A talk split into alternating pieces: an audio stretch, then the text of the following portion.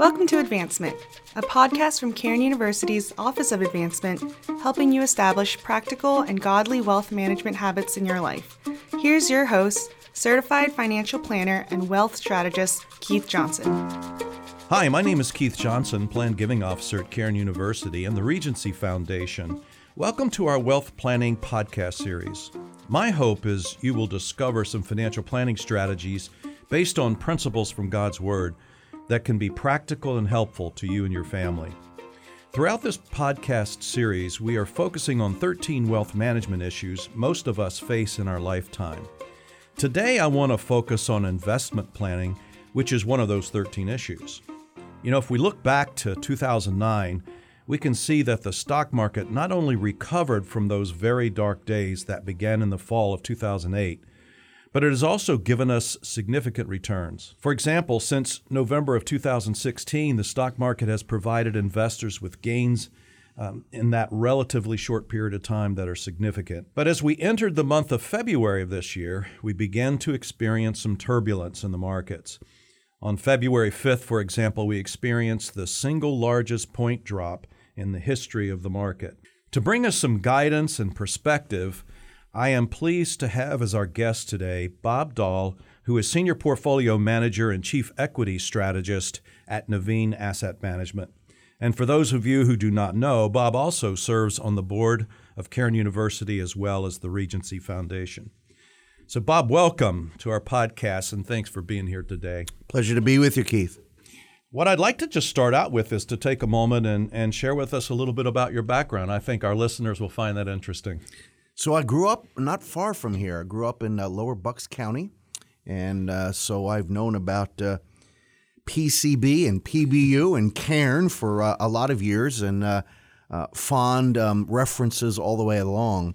Um, I am married, live in Princeton, New Jersey. We have three kids 27, 25, and 22. And as you pointed out, I'm in the investment management business. I've been managing U.S. large cap equities for, for many years and uh, attempting to help people not only keep what God has given them, but to, to grow it, hopefully, for kingdom purposes. That's awesome. So, how in the world did you get into financial services industry in the first place? That's quite a story. So, I'll make it real, real short. Uh, between undergraduate and graduate school, I was dating a girl.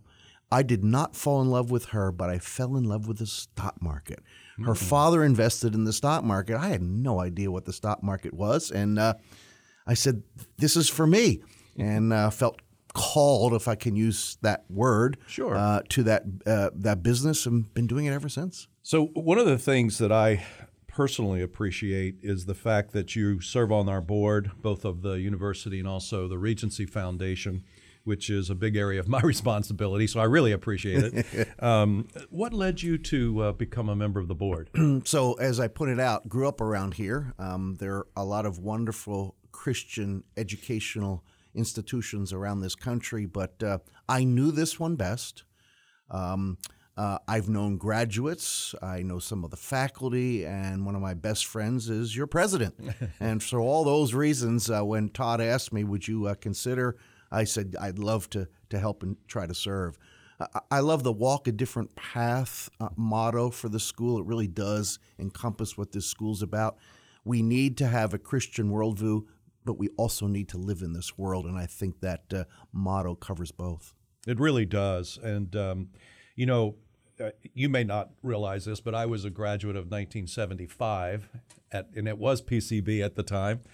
Um, and you know, when, and, and, also I should say that my daughters were here. Um, in fact, my one, my younger daughter was in the first graduating class of the business school. Oh my! So I have a, a lot of ties uh, here. And uh, one of the things I was so impressed when I came back here uh, as an employee and, and began to see how the quality of the students that are here, I, I've been truly impressed.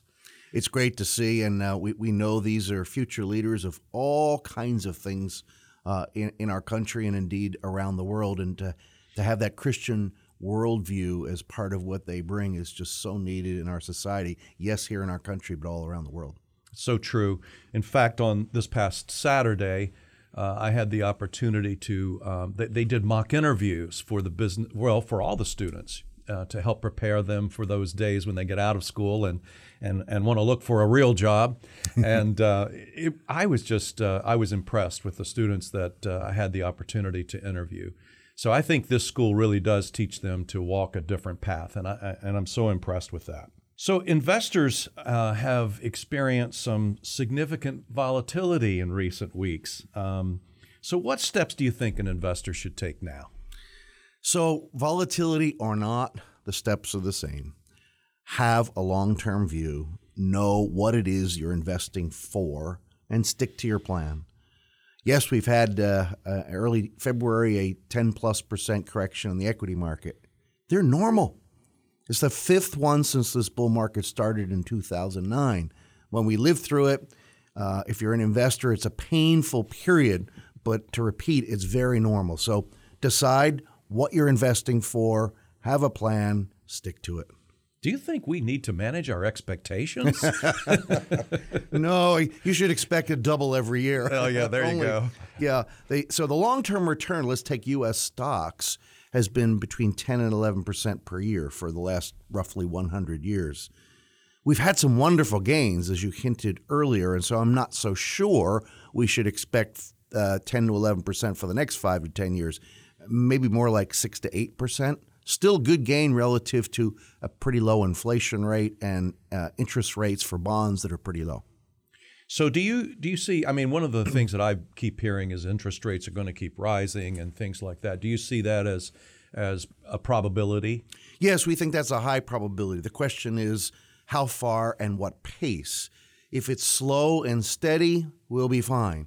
If it goes too fast, we'll have setbacks in other parts of the financial markets, which will be a governor, if you will, over how fast rates can move up.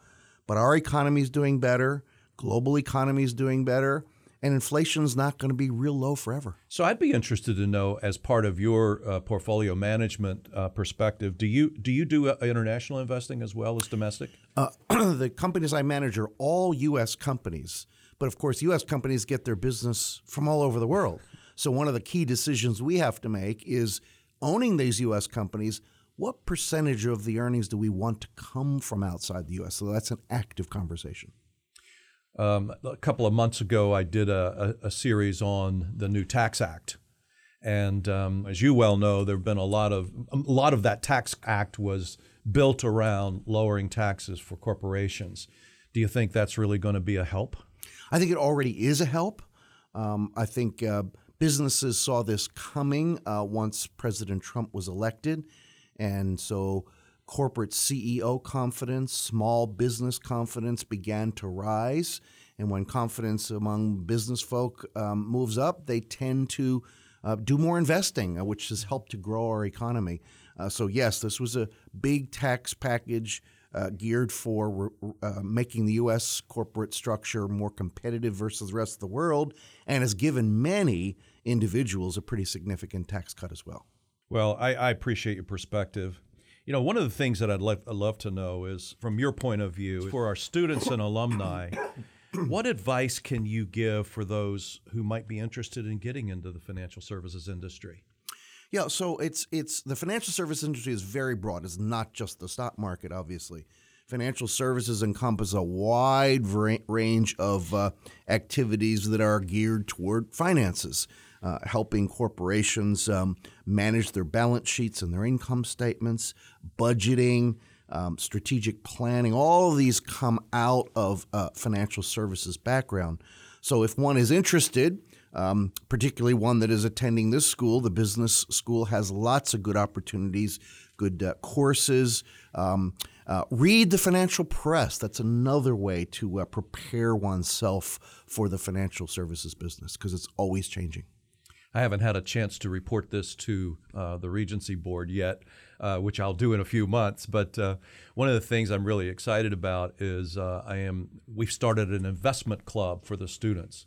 And that's uh, fantastic. They were very happy when I gave each one of them hundred thousand dollars, and then they were sort of saddened when they realized it was not real money. but uh, it's really been fun to uh, watch these students become engaged, totally voluntary uh, that they come, and they do show up. and uh, I'm, I'm teaching them everything from fundamental analysis to technical analysis. I mean, we're, we're, we're really doing some some deep diving into some of these things. That's fantastic. fascinating. the the, pa- the paper p- nature of it uh, should not discourage them in any way. Uh, as a professional, when I ran investment organizations, I insisted on a two-year trial paper portfolio when a new idea came up because that's how you find out what's good and what's not so good and what the wrinkles are that you can work out before you're using quote real money. Absolutely, I would rather make mistakes with play money than Yes. real money. So uh, I think uh, I think this school really is preparing students uh, who who want to be in in the investment business, or if they want to be in banking, they want to be in accounting, uh, you know, all of those, and uh, or or in business management. So it's uh, it's really a good thing. Very exciting. So, as a financial services professional who's engrossed in the world of investments, how does your faith interact with your job? all the time and every day. Um, I believe that uh, God is the uh, ultimate worker, and we are created in, in His image, and therefore, whatever it is that we do, uh, we are workers. Uh, God, as I noticed, also does things pretty well, and therefore, as we are made in His image, we are to do things well. Uh, as it relates to Christian faith, if I'm in the workplace that's secular and I'm only a C plus at the workplace, who's going to want to emulate the rest of my life? So we're to be excellent at what we do. That's that's part of how it happens. You know, mentioning God once in a while is not a bad idea either. Uh, if, if if He's the most important thing to us, uh, how can it not come out of our mouths? Right. Uh, I think loving people, caring for them, giving them time, being generous with them in lots of different ways is an overflow of the heart if uh, uh, Jesus is really who we say he is. Right. Well, um, as the planned giving officer for Cairn University, it's it's my responsibility to help people discover some of the tools that they can use um, that can really give them some benefits. Um, investments, if they've done if they're done right, held long enough, uh, they're going to have capital gains. Capital gains means they're going to have taxes, not only on that, but also, of course, on the dividends and interest. But um, charitable giving is really an important key element in properly managing that financial planning process. Uh, it also provides the best alternative to paying taxes. In fact, uh, I think it's about the only one left, if you want to really be honest. Probably true. Yeah, selecting the right charitable technique uh, really can offset most, if not all, of the taxes due. One of the planned uh, giving ideas that I'd like to share, especially in light of the markets today, is the opportunity of giving highly appreciated stock or mutual funds rather than cash to the university. So, by giving stock rather than cash, I believe they can avoid some capital gains and also get some benefits from the uh, income tax deduction. Um, do you have any examples for us? Sure. The, let me repeat the principle. If you're going to give some money to Cairn University, don't give appreciated, uh, do give appreciated stock. Don't sell the stock and then turn around and give the money. You've done yourself a tax disservice. Let, let's use an example. Uh, l- let's assume uh, you were planning to give a gift of $10,000. Uh, let's also assume that you own 100 shares of Apple, which a lot of people own, uh, which you purchased for $90 a share a little over a year ago. Rather than writing a check, it would be to your advantage to donate 60 to 70 shares with that $10,000 in mind to the university. At the current price of around $175 per share, you'll save tax on $85 per share in capital gains, plus receive a tax deduction for the entire gift. There's a matching gift week coming up on uh, March 19. It'd be a good time to decide to do some of that. I, I gave this example once, and somebody said, But I want to keep the stock. That's fine. Make the donation and turn around and buy the stock back. You will have helped yourself from a tax standpoint. That- That's a great example of, of planned giving, and that's exactly what we want to get across to people is that there are tools and techniques that you can use that will really help you, uh, and it also, more importantly for us, helps the students. I mean, one of the things that I'm really driven in terms of, of doing my job well is to provide uh, scholarships and, and help and aid to those students that, that come here because um, school is expensive and it doesn't matter where you go. And um, to be able to help them, I think, is just such a, a, a wonderful opportunity. Couldn't agree more. Uh, my wife and I, uh, as you know, make an annual gift to the school, and that's exactly where we put it. We think uh, uh getting kids to be able to come to the school and uh, get the Christian worldview that's going to make a difference for the rest of their life is hugely important. And I'm glad you mentioned Matching Gift Week coming up March 19th, that week. Uh, I, I too am uh, making sure that some money comes to the university uh, so that it could get matched that week. Uh, that's such a, a, great opportunity for our donors. Well, you know, planned giving is also a, a great way to help people create a lasting legacy. So having those tools uh, available allow you to determine how you're going to support the organization and causes that you care about. But what's interesting is you can do it both in life and you can do it in death. So, as we go through this podcast series, I'm going to continue to offer some unique ways that you can help support Cairn University. So, Bob, are there any last comments that you might want to make as we close out our session today? So, Keith, we've been talking a bunch about money. Um, let me just remind listeners of, of the obvious um, it is not ours, everything we have is God's. And so, I would urge you to think about the question as follows It's not how much should I give, it's how much should I keep, because all God's in the first place. That's a great point. Well, at Cairn University and the Regency Foundation, we really do want to be a valuable resource of information and ideas that, that our listeners can use in a practical way. So, to that end, I'm pleased to announce that we're offering one hour of financial planning consultation at no charge. If you'd like to take advantage of that benefit, or if you have any questions, feel free to contact me by email. Uh, my email address is kjohnson at cairn.edu. That's kjohnson at cairn.edu. I want to thank my special guest, Bob Doll, for being here today. Really, Bob, thanks for taking your time to, uh, to come in and share your thoughts with us today. My privilege.